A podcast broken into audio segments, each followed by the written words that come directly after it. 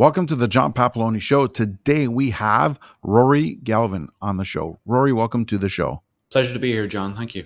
Absolute pleasure to have you. Now, why don't we start off with the show with a bit of a uh, description of who you are, what you do, and how you got there? Yeah, for sure. So I, I run a uh, consulting company called Navirum. Um, and we work in the financial services industry to help you know banks, insurance companies, real estate, uh, bro- uh, mortgage brokers, I should say, um, to run their business more efficiently using technology. Uh, that's really our role.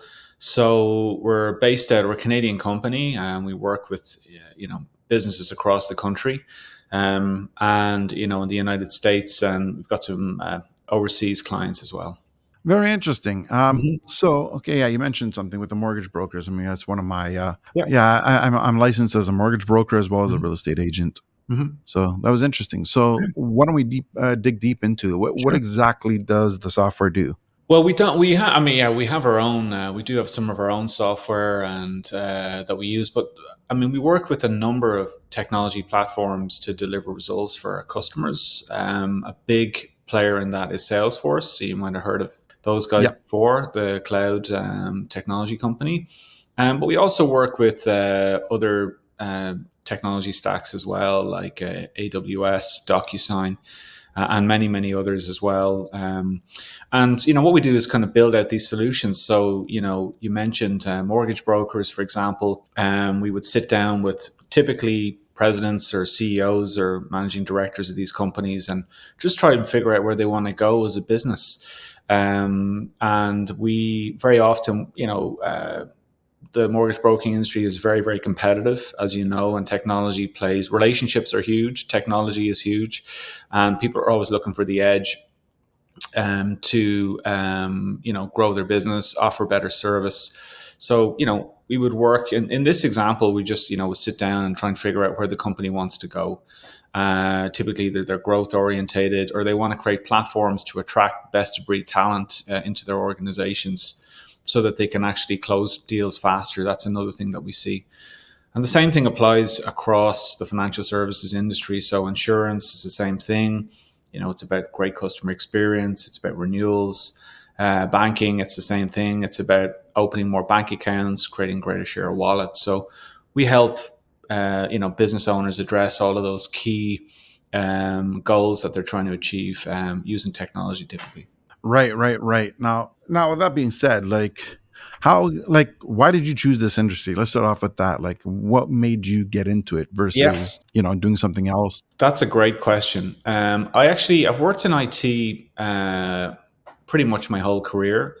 And um, i i used to work when i came out of college I, I joined uh, Accenture, big consulting company, got into their graduate program, and uh, I was stationed. I was living in the UK uh, at the time, and I was stationed uh, in sort of these really remote places, and uh, like business parks in the middle of nowhere. And I had a hotel and an apartment to stay in, and all that sort of stuff.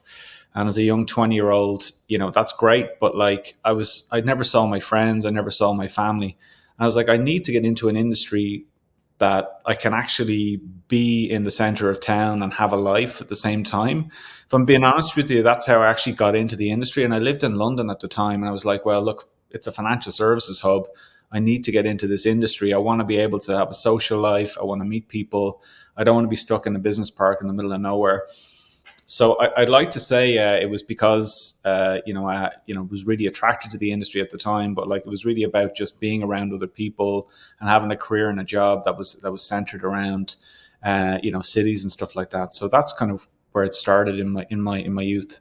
Right, right, right. So obviously that's a very important thing. Yeah. I mean, there's as like you said, you you got into an industry where it is a people business too. Yep. Mortgages, real estate, financial. 100%. It's really about the people. It's not a really a product. Yep. Like the product is, you know, what they offer, but it's not really about that because no one's gonna prime example, no one's gonna just click online and say, Oh, oh, that looks wonderful. Oh, I'd like to have one of those in my living yeah. room. You know what I mean? So it's not you know, you're not getting those uh, people who have that uh, that um, what's the word I'm looking for, where they just you know that impulse buy.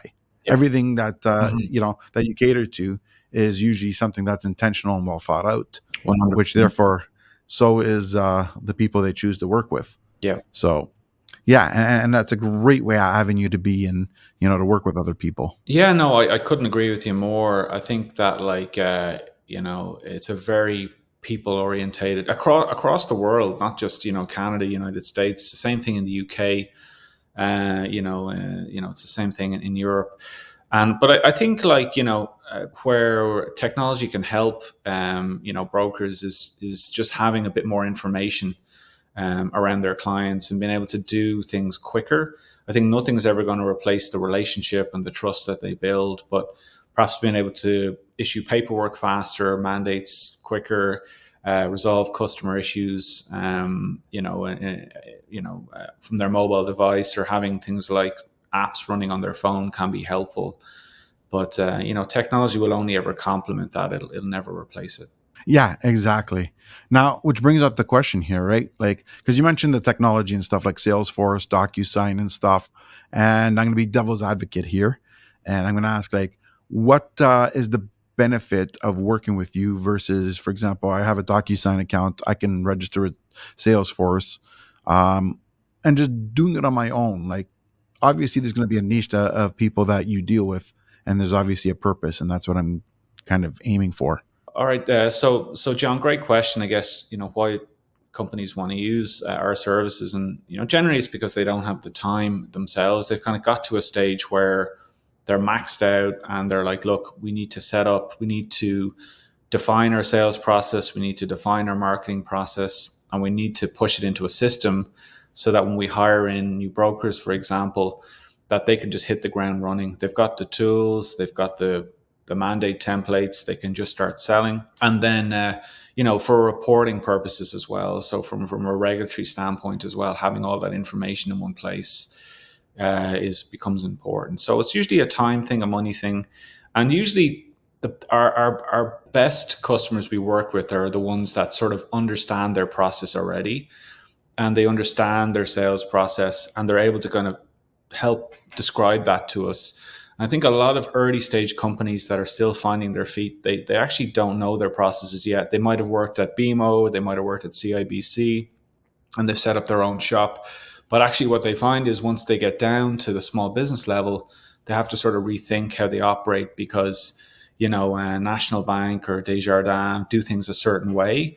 And they need to operate slightly differently, maybe a bit more efficiently, less steps, you know, uh, so once they've got that figured out and they know the way they operate, it's a great time to sit down with us and we can help move build a system out of that and systemize what they do.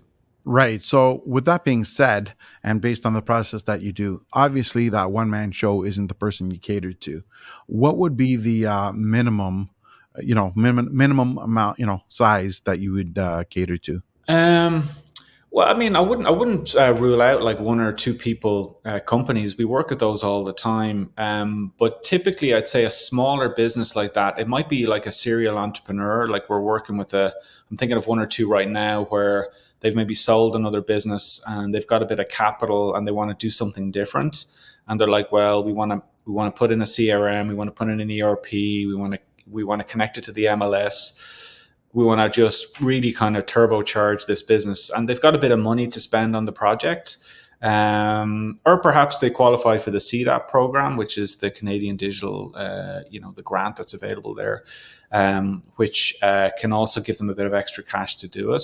Um, but if it's a one-person company and they're bootstrapping and they're watching every dollar and every cent, um, it might not be the best thing to do right at that point. But you know, hopefully in a couple of years when they're more established, um, it could be a you know good opportunity to reach out uh, for us to to help out. So. I think that smaller companies that are that small and they're just getting up and running, I think they need to be smart and they need to be, you know, sensible with how they spend their money and using freelancers, uh, you know, doing stuff themselves, getting, you know, I think that's a great way to to get a business up and running. Um, you know, because not everyone has the money to do it. Let's face it, you're probably not even paying yourself a salary. So, like, you know, trying to spend money on a technology project, you know, it's hard to justify that initially. Got it, got it. Now, when you decided to you know come you know get into this and you, you you got out of what you were doing and you know transitioned nothing is easy in life. Like there's always challenges. There are always, uh, you know, things to consider. Sometimes maybe there's a little fear. What was your biggest challenge in the in this uh, transition? Oh my God, there was there was many many challenges. Um, I think there, there was never. There's not. I can't really say there was one particular challenge, um, but I think dealing with the amount of work you have to do setting up a business at the start uh, was was hard. And what I used to do was I used to break my day up into three parts. I do um, in the early hours of the morning. I used to get up really early and I do all my sort of consulting, uh, analytical work first thing, uh, and then I'd move on to do. I'd always dedicate time to sales and marketing. Then sort of mid morning, um, and then in the afternoon, generally I'd work on operations, so things like invoices, you know, following up on you know tax payments, that sort of thing. Um, so I'd break it up because you're doing three or four jobs at once when you're starting a company. Uh, so getting that balance right, I think, is hard.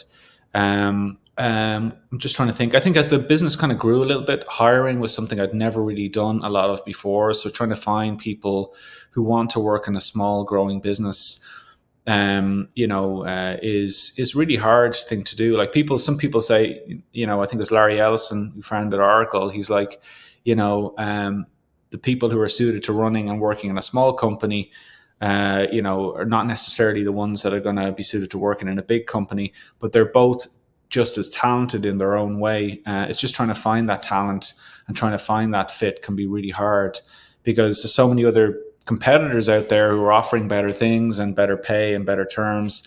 You know, not necessarily everyone's up for that journey. So you have to really sell uh, the business and make it compelling for them to come on board. So trying to get that sales pitch right and trying to frame the business to, to new hires in the early stages is something that is a bit of a challenge. Um, uh, and then I guess, you know, just trying to be just committing to, for me anyway, it's about like finding your niche in the market and saying, look, this is where I'm going to operate. It's so tempting for small businesses to want to be everything to everybody um, for cash flow purposes because they don't have a clear idea of what they want, uh, where they need to go. But I think it's really important to narrow down uh, where you want to focus on.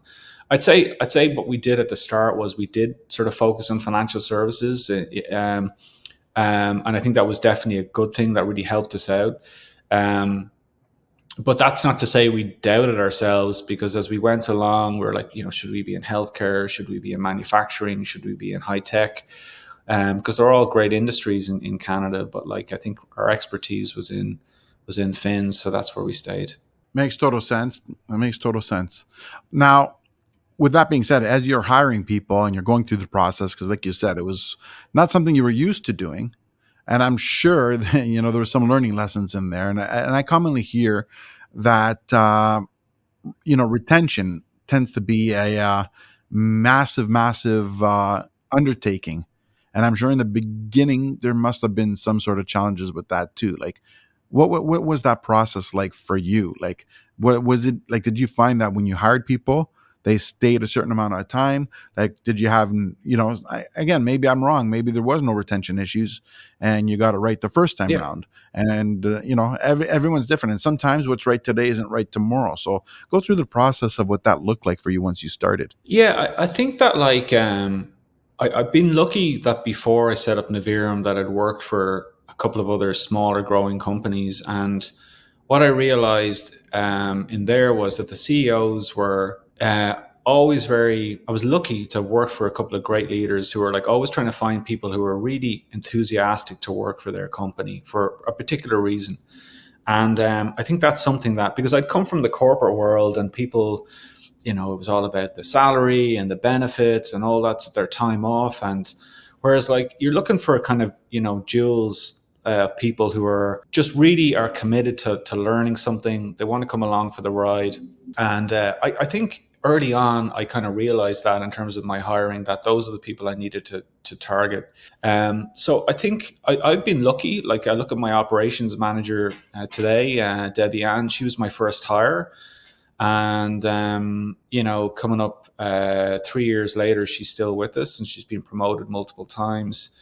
Some of our more senior consultants, like uh, has been with the same period of time, over three years, and the the quality is that they're um, they're focused you know they're hardworking they want to learn and um, you know they're, they're committed to, to working and growing a company. So i think that's something you have to really have to look at i think to look out for people like that and they're generally quite humble and they're you know they they want to they, they want to get they want to get on board the bus and go on that journey and um so in terms of retention i think um you know if a person isn't really doesn't really like if their priority is not to grow and learn as in, uh, in their career um and their their number one thing they want is, is, salary and bonuses, and you want to be above the market average. It's very very hard for a small company to offer that, but what they can offer is amazing experience and uh, you know amazing career. I always call it amazing career equity that you can build up and uh, use to start your own company one day, or maybe go on and, and join a bigger company later on. So. Um, so you know we've been been lucky with the hiring, but we you know that that's not to say we didn't hire a couple of people who weren't suitable for the business as well along the way. We definitely had a few um, bad hires, um, but I would say that in hindsight, the people that didn't work out for Navirum were the people who were not used suited to working for a small growing company. They were better off in a bigger organization where their skills were better suited, their temperament was more suited. So you know, I think you just have to just look out for people who who want to be there and uh, you know and get on board that journey. Makes total sense. Love that answer. Now, every business has a, um, I would say, a balance between sales and marketing, yep. and some people don't really know that there's a difference out there, mm-hmm. but. I mean, obviously there is. Now, I personally come from the belief that marketing is the most important mm-hmm. and it's number one. Not that you can neglect sales because a company with zero sales, it doesn't matter how known they are, they're not paying their bills. Yeah. So I do believe there is some form of balance, but I personally prioritize marketing and getting known because I find the transition into acquiring a client and keeping a client comes based on how well they know, like, and trust you. I mean, a lot of, like we said, it's the relationship business. And by building a strong campaign, strong marketing campaign out there, people get to know you, such as videos like what we're doing now. People get the sense of who you are, you know, through this experience, and then that that's where they kind of decide whether they want to do business with you or not. So my question is in the beginning though, like you said, a small business yeah. may have more limited resources yeah. than a larger Fortune 500 company, as we'll say. Like like something like Bell Canada will have no issues putting two, three million dollars into a marketing campaign I don't think a small business starting out is going to have that kind of a budget. So my point is, how did you balance the sales and marketing, and what did that look like in the process of acquiring new clients? Yeah, no, that, that's a that's a really good point. Uh, I think that like um, in, in in our business anyway, it's really based on your reputation and the quality of the work that you're doing, and um, you know, uh, you know, good news travels fast. You know, bad news travels like wild, you know, travels like wildfire. So I always kind of think about that from from our perspective that like uh, our last customer is our is our best advocate for what we do and their the experience they had. Um, so so I, I agree with you. Like marketing uh, and being able to market your results in terms of the outcomes that you have for your clients is really a great selling point. Um, I think uh, so. Building a brand around quality and innovation and delivering on what on, on, what you said you deliver on is super super important. And um, I think your brand, you know, so so that's the kind of the that's at things at a sort of kind of a, a smaller level. At, at a sort of a macro level, I think every CEO and the leadership in any small company need to put themselves out there, whether it's on podcasts, whether it's speaking at events, whether it's presenting to groups of people, you know, that's their role. You know, that's marketing activity. That's that's not selling. Um, and I think you need to have a, a you know a awareness and brand uh, as a priority, and your customers and you the stakeholders involved with those customers are really great brand advocates for any any smaller company. I think sales depends on the industry that you're in, but certainly for us, our sales are quite technical in nature. They're very consultative. Um, they can go on for you know a few months at a time, a few weeks to a few months, typically, sometimes even longer. Um, so when we're selling, like uh, in in our business, it's really about like um, just kind of guiding the the customer down a particular path until the project begins. Um, so it's not really a, so much a, a, a, it's more of a consultation than a sale in terms of what we do. But you know, to scale and grow and become a much bigger company, you know, we'll have to hire in like, uh, you know, more salespeople into the business. That's for sure. Um, you know, and that's something we'll need to do this year. Um, but I think right now we're actually more focused on our marketing and our brand development and creating that mind share and awareness of what we do. That's that's a priority for for us. Well said. And I agree with that. Now, in terms of customers, now we have our share of customers that we love. We have our share of customers that are neutral. Then we have some customers that are very difficult. Mm-hmm. Now, some of them are difficult because something bad happened. And let's be honest, there isn't a business on the planet that's swinging 100%.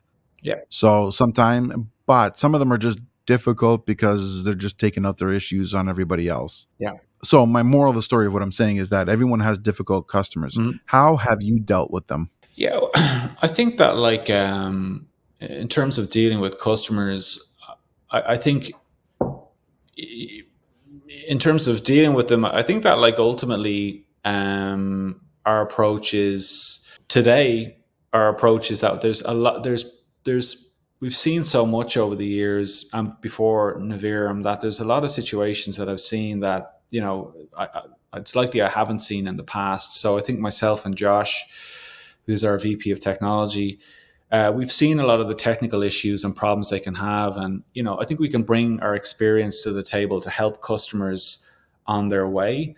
But in, in our in our industry and what we do, we are, we're implementing systems and helping to transform these businesses to take them to the next level. Very very often, the issues that we face along the way are sort of growing pains they're like transitioning from A to B. And it's like any sort of trans transformation, whether it's financial, whether it's to do relationships or or health, it's it, it takes a certain amount of friction to get to the next stage of where you want to go. And I think very often when we face challenges with with clients from in, in what we do, it's really about educating them on why something happened or why we did something the way we did it and I think that like um, by kind of taking that approach with clients, a client say who's unhappy, like for example, you know, a client we've had to pause a project. The client is two months behind on their invoices, and we've said, look, we're pausing work for now. Like it's not about sort of just being hard on them. It's about explaining, look, you know, this is a risk. You know, this is our policy, and we do it because of A, B, and C. Um, or because a client has run out of budget on a project because they haven't turned up for four meetings in a row and they gave us a bunch of requirements they that were not uh, you know that they didn't want in the end. Um, so i think talking through those problems i think and explaining why things are the way they are i think can be helpful. Um, you know and then at the at the very small end of the scale you have unreasonable cost, customers who are just really not um, not playing ball, not being fair, uh, and you know those sorts of situations they don't happen very often. But like you know, we uh, I don't have any tolerance for abuse that's unwarranted towards our staff. You know, in a case like that, we might have to terminate a contract or something like that. But thankfully, it doesn't happen very often. Very true. Yeah, exactly. I mean, I think everybody goes through it at least once in their uh, adventure, but um, you know, and it's sad. Yeah, I, th- I, think I'll just just add one thing to that. Like, I think that like uh, with a lot of customers, and you probably see it in the mortgage world, who they've never, they've never, it's their first mortgage, their first home purchase. It's very, very stressful. Like we'd like to identify customers who've never done this before. They've never implemented a system. They've never brought in efficiency into their business, and they're usually the ones that find it the hardest at the start. It's like you know they need to transform themselves before they can transform their business. And same thing with the mortgage. Like I, I know myself, like you know, our first mortgage, like it's it's a, there's a lot of learning. It's money. It's financial. If it goes wrong or falls through, you can't buy your house. So, but I know if I had to buy, you know, take a, a remortgage or do one today, it'd be a lot easier because I understand the process. You know, so it's just trying to understand the client where they're at in life. I think that could be helpful.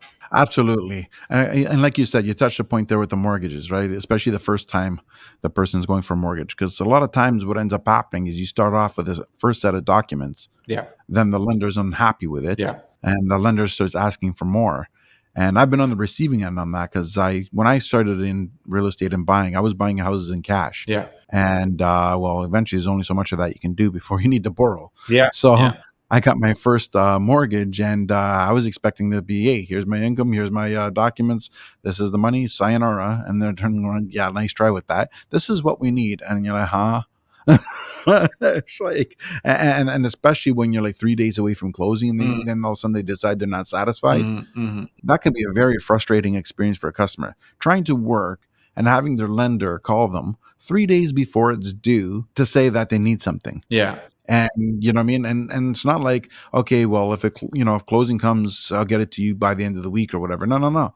You won't get the money if you don't have it. Yeah. Yeah. Right. So it's frustrating. And and, and if you're the broker or the agent, whichever, a lot of times they don't realize it's the lender's asking. So they come out and take it out on the broker because they're stressed. Yeah, exactly. Exactly. Exactly. Yeah. I mean, I think that like it really you know, for us to go back to like the ideal customer for us, like is somebody who, you know, they've done this before. They have an internal, uh, you know, um, capability to take on board these systems. They have staff, they have project managers, they have uh, experience in doing it. Working with customers, like our top customers, all have the cap. They've all done it before and they get the most value out of the systems as well. They know how to sweat the asset and do more with them. So, um, you know, so but that's just the nature of it, you know. I think. Yeah, absolutely.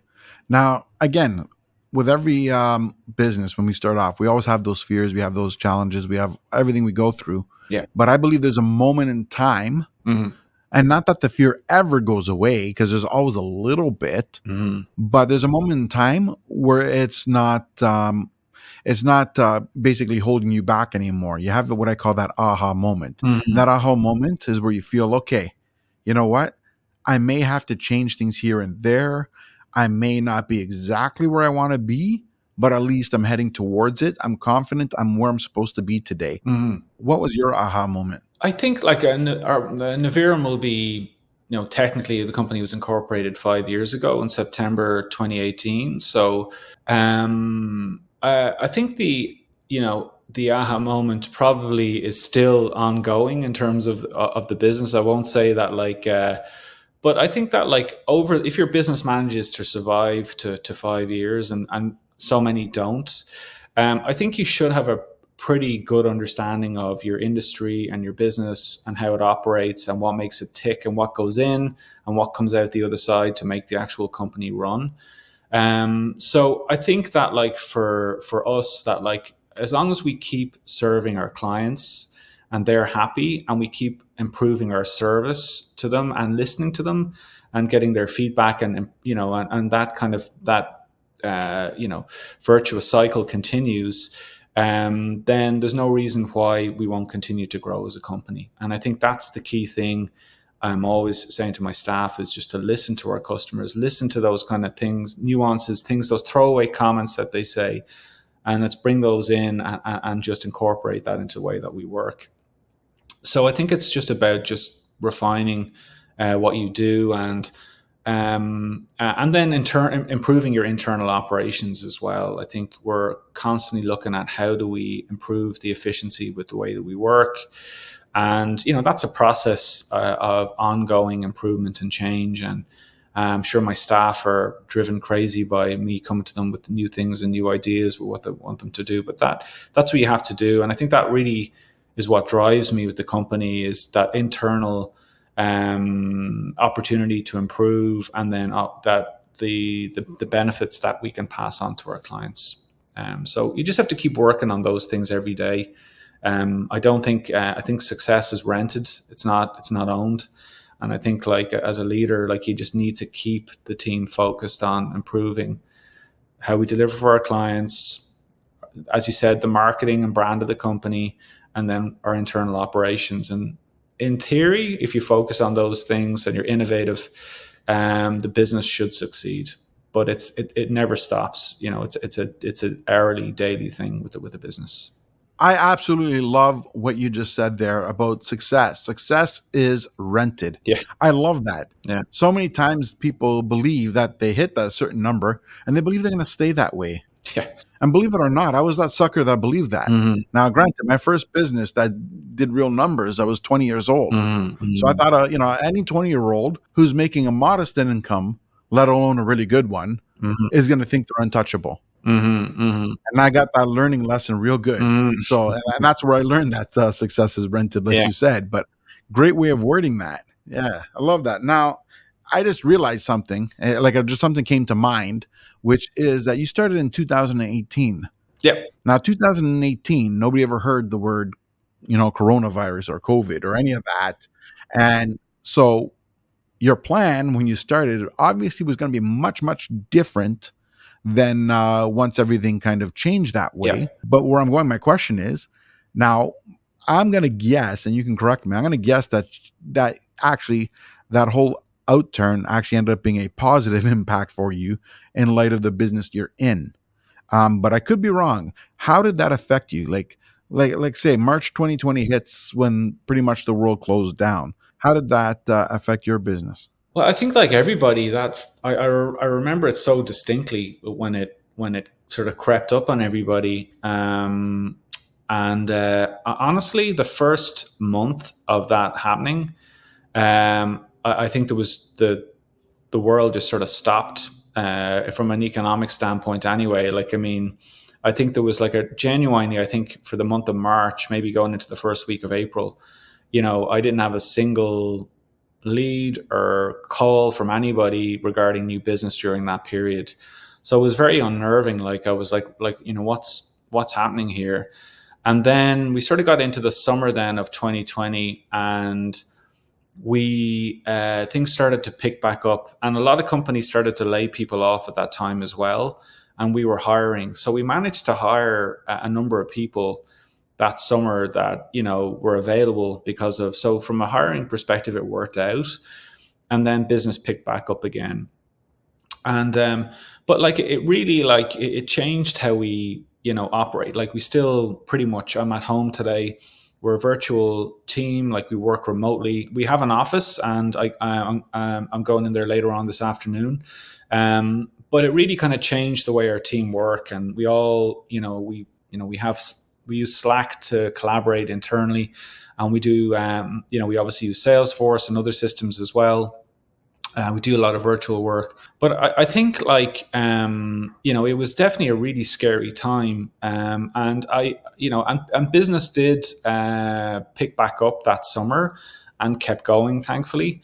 Um, and we were you know we were working with other customers who are like in in uh, the restaurant business or in the um, you know hotel business, and they went through a really really difficult time uh, through the whole thing. They had to close down uh, companies and all that sort of stuff. So um, you know, but we were fortunate enough to get through it. Um, and you know, today, like our, our our, our plan is to keep hiring across Canada, to keep hiring across the different provinces, to build, uh, to to leverage that because we can. You know, in, in our industry, it's like you know, and again, it's acceptable for customers as well for us to deliver our services online and, and remotely. They're happy to do that. They don't have to pay to put us up in, in hotels and pay for per diems and all that sort of stuff. So it was it was a scary time, but I think it really changed things. Uh, you know, the way we work personally, it's my view anyway. I think that like um, I think this is just going to be a a lot more people working from home permanently, or if not part time. It's going to be the norm going forward. Anyway, certainly in our industry anyway. So, but you know, thankfully things are sort of uh, back to normal now uh, to a degree from a from a from a business standpoint anyway. Right, right, right. Now, that's one thing, right? I've uh, thought about it as well. Where I personally believe that um, the one thing I don't, I don't think anything changed in the way of the direction we were heading. I think that closure just put everything into turbo. Yeah, and um, because we were already heading into that whole remote remote working, uh, people, yeah. uh, you know, starting up uh, businesses and doing things for themselves mm-hmm. over taking employment. Yeah. Um, office space condensing. Now, I thought that we were maybe 10 to 20 years away from that, mm, mm-hmm. you know, where being to where it is today. Yeah. Where I think uh, that closure, that, uh, that, that time pretty much smacked it into turbo Yeah. and now nobody wants to revert. Yeah. which is kind of good in a way because progress is progress. So if it's good progress, it's a good thing. Yeah, I mean, I, I mean, you know, it's it's it's it's funny. Like when when COVID was over, I was the first one to go back to the office. I was like, I, I I just got to get out of the house. Like, you know, I want to, I want to be in the office environment. I want to bring, you know, my lunch every day and go in. And, you know, after doing that for about a year, I was just like, I actually miss working from home a little bit now as well. So I started to spend, you know, a day or two at home. So I, I like the mix. And, you know, a lot of our staff as well, they, um, you know, they've got families, they've got kids that are in school. They need to do the school drop off. They need to bring them home. And I think you know, um, it gives people a lot of flexibility in their lives, and you know, I think it can really work uh, for a lot of people. Um, and I think there's a, like you know, there's a lot of health benefits to even if you just do one day at home a week to be able to you know uh, eat at home, run errands, uh, do stuff on your lunch break that you wouldn't normally be able to do. Um, so I think I think it's the future. Like uh, it's going to be an interesting 10 years to see what that has the impact that has on you know the commercial real estate market and how people work and the creative ways that companies come up with to get their staff to go back into the office or work from home um, you know i know there's a lot of bigger companies are really trying to pull their staff back in like in the downtown toronto and stuff like that but i still know there's a lot of resistance from those staff to work from home to go back you know so it's i don't know who the winner there is going to be but it's going to be interesting yeah, that that is actually true. Now, my, I, you know what, I can't predict because you don't know. Yeah. But I'm going to predict the ones that uh, will end up having people going back to the office are going to be paying a lot more than the ones that don't, and because there's got to be an incentive. Like, let's be honest, two jobs are open. One allows you to work from home three days a week. One tells you you have to be in the office for five days a week, which now your expenses go up because now your car has to be in tip top shape.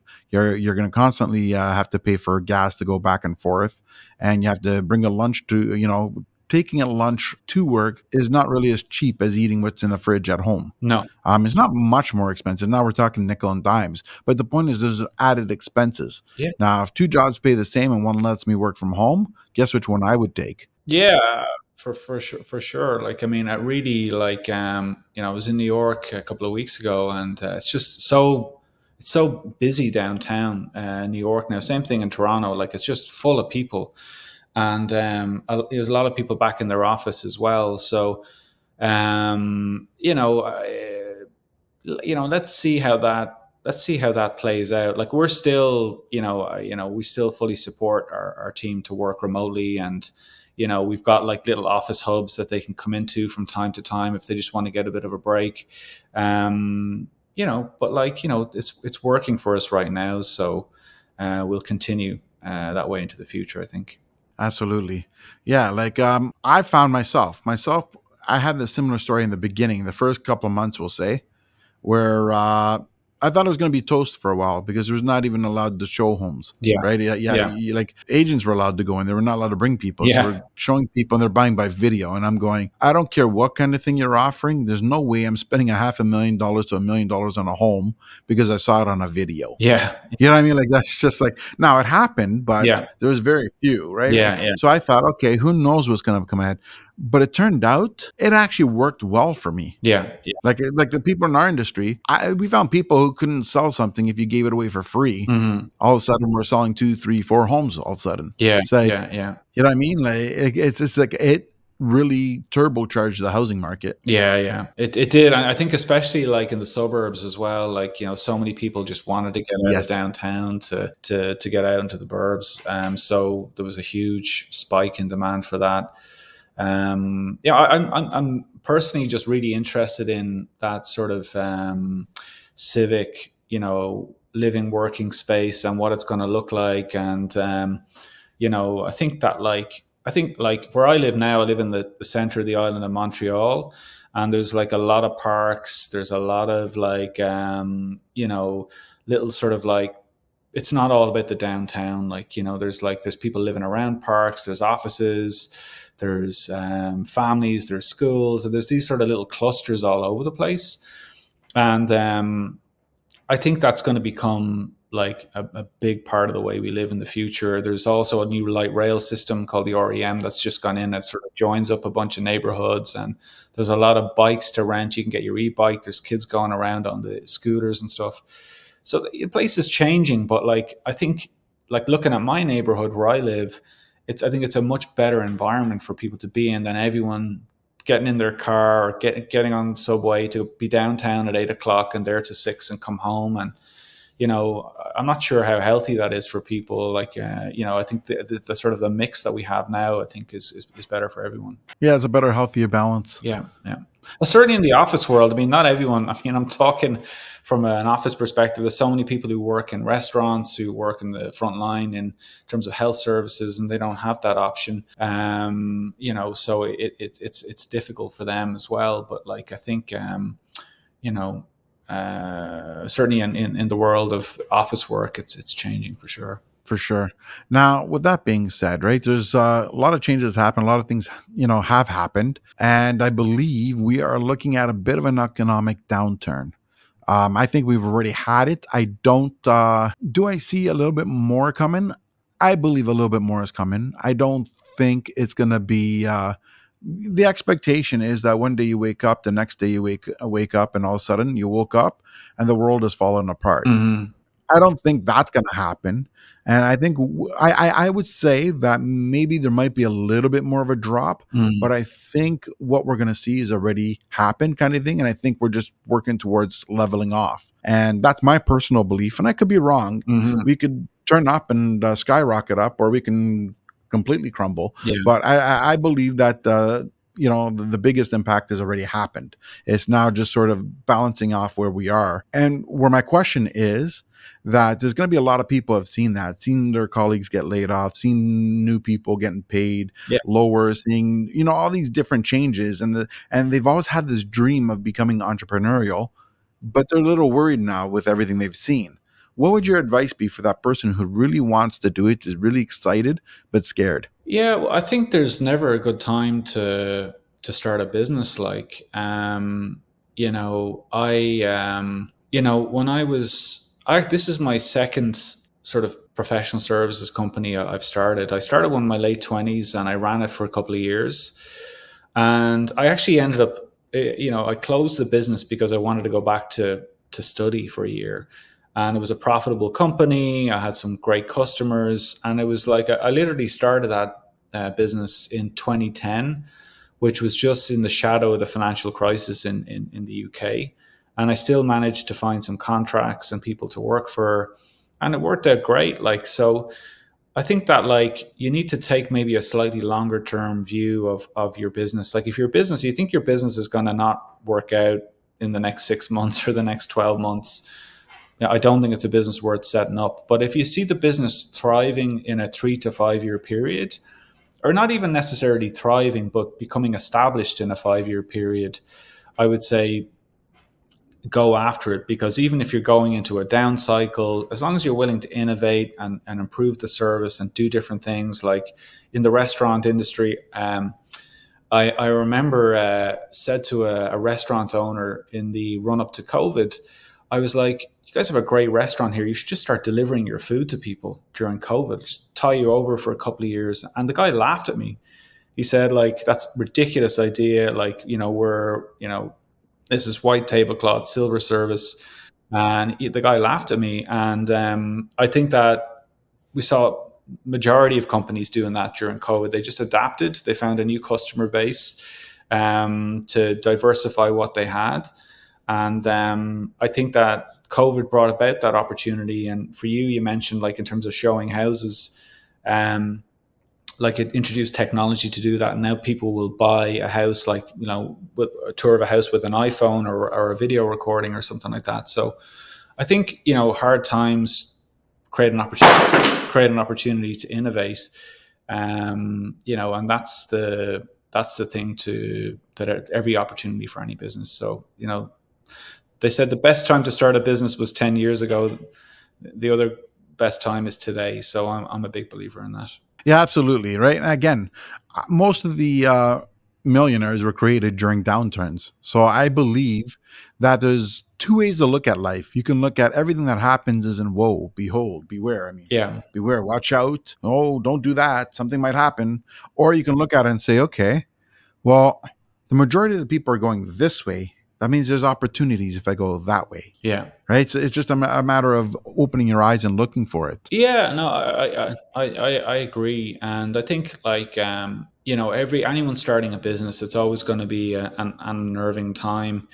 Um, but you know it's a process that you go through and you learn so much like i mean besides the economic value of the business um, you learn so much that like um, in terms of like your maybe your, your the job that you have now or the career that you have now i think there's a there's a huge reward there um, that even if your business doesn't work out for whatever reason, that like you can always help other businesses to avoid that failure as well in the future. I think, and that advice is probably is more beneficial than the how to you know grow your sales or transform your business to a degree. It's avoiding failure is is real gold. Like, and even the people who advise me in the company, like they've they've all had their ups and downs in business. And the best advice is from usually from the people who've gone through the hardest of times, you know. So, you know, think about it from a, an economic perspective, from a learning perspective, um, and take calculated risks as well. I always say that to people don't just jump two feet into something that you think will work. You know, try to see how the the economics of the business work from a profit and loss perspective, um, from a competitor's. You know, try and find somewhere that is a big. I always say a big market with not a lot of competition is a really good place to start. Um, you know, and even if you are in a big market and there is a lot of competition, try and find a niche, a niche within a niche to to just become a specialist in that area. I think is is really good too. Um, you know, so those those are a couple of things that might help people, uh, you know, alleviate some of that some of that stress stress and worry. Absolutely love that advice. Very well said. Now I'm a believer that there's uh, no such such thing as failure. There's only learning lessons. Mm-hmm. The only time you fail is when you give up. Mm-hmm. Yeah, yeah, that's so. true. I, I, I agree with that. Yeah, I mean, I think that like you have to have that attitude. Every day is a new day, and uh, you know, every day is a new day to learn, uh, either learn or succeed in what you do. And I think that like you know, I think it's a long term game as well. It's all about. It's not about you know the first few years of running a business or even the first 18 a couple of years running this, it can be very frenetic. But you know, a successful entrepreneur I know who has multiple businesses, he said, like, you know, Rory, when it comes to this game, it's slow and steady wins the race. And I didn't understand like how he could say that given the amount of companies that he'd started. And he's like, it's about consistency. It's about turning up at your desk every day. It's about taking care of your health. It's about taking care of your family and doing those things repeatedly over and over again over a long period of time um, will hopefully if you you've bet on the right horse in terms of your company will will lead to success. But you know it's very rarely like an, an overnight thing. And it's always about learning. Yeah. Absolutely. Absolutely. Love that. So in light of time i'm going to get down to the last two questions before i go into what i call the lightning round which is just a few questions that's uh, personal and fun. Yeah. Question is going to be How do you know you've had a successful day? Oh my God. How do I know I've had a successful day? Uh, I guess if I can come home and uh, you know there's there's food on the table and I've got a bed to sleep in and the house hasn't been taken away from us, it's usually a pretty good day uh, by by all accounts. Um, so you know I think you know I try to be you know as grateful as I can for what I have. So just having the basics in life for me is, is enough to keep me happy at times. Love that answer. All right. Last but not least, for anyone uh, looking to either work with you or get more information from you, where would they go? Yeah. Well, I mean, first of all, like anybody who's looking to start a business um, and who is thinking about taking a leap, or maybe you're running a company for the past 12 months and you're in a bit of a rut, you don't know what to do, just you can reach out to me. It's uh, rory at navirum.com and John will share the details. I'm sure they'll be in the show notes afterwards. Um, you can find me, Rory Galvin, on LinkedIn. Look me up, drop me a note. Um, those are probably the easiest ways to, to get in contact. So, more than happy to take some time for people who need a bit of help. Fantastic. Awesome. Let's get into the lightning round with the first question being what is your favorite food and why? Oh, my favorite food uh, probably be anything to do with with fish. I love fish, so whether it's sushi, grilled salmon on the barbecue, you know, fish tacos, nice. definitely my favorite, yeah. Awesome. Favorite travel destination? Oh my god, favorite travel destination probably France. I love France, the food, the wine, the climate. So yeah, lovely. Actually, uh, I want to go to France at some point in my life as well. So that's mm-hmm. a, that's a destination for me. Favorite podcast or book? Oh, uh, well, I tell you what. Um, I the podcast I'm listening to uh, right now is called Hard Fork. Um, it's the it's a technology podcast with the New York Times, and it comes out like once a week. So I find it funny and I can catch up on a lot of a lot of things uh, uh, really quickly. Um, so, being Irish, a book that I'm reading at the moment is is Bono's autobiography U2 uh, on on U2. So nice. that's really interesting, and so uh, you know I'd recommend both. Awesome. All right. Last but not least, if you were given unlimited amount of money, but you had 48 hours to spend it, what you spend, you get to keep what you don't gets taken away, what would you do? Oh my God. How much money are we talking about? Um, I think I'd probably buy, if I could, I'd, I'd buy a, a private jet purely just to help me get around more efficiently to be really selfish and you know probably environmentalists would probably uh, criticize me but if i could uh, it would just make my life a lot easier in terms of getting around uh, north america that would be my, my luxury for sure amazing. I've never heard that one before, but and that's pretty good because private jets are good. I mean, especially for uh, to get to places, makes life a lot easier. Awesome, Rory. It's been a fantastic time. No worries. Thanks so much for being on. My pleasure, John. Uh, thank you. If you like what you saw and you want to see some more, subscribe to the link below. Thank you for tuning in to the John Papaloni Show.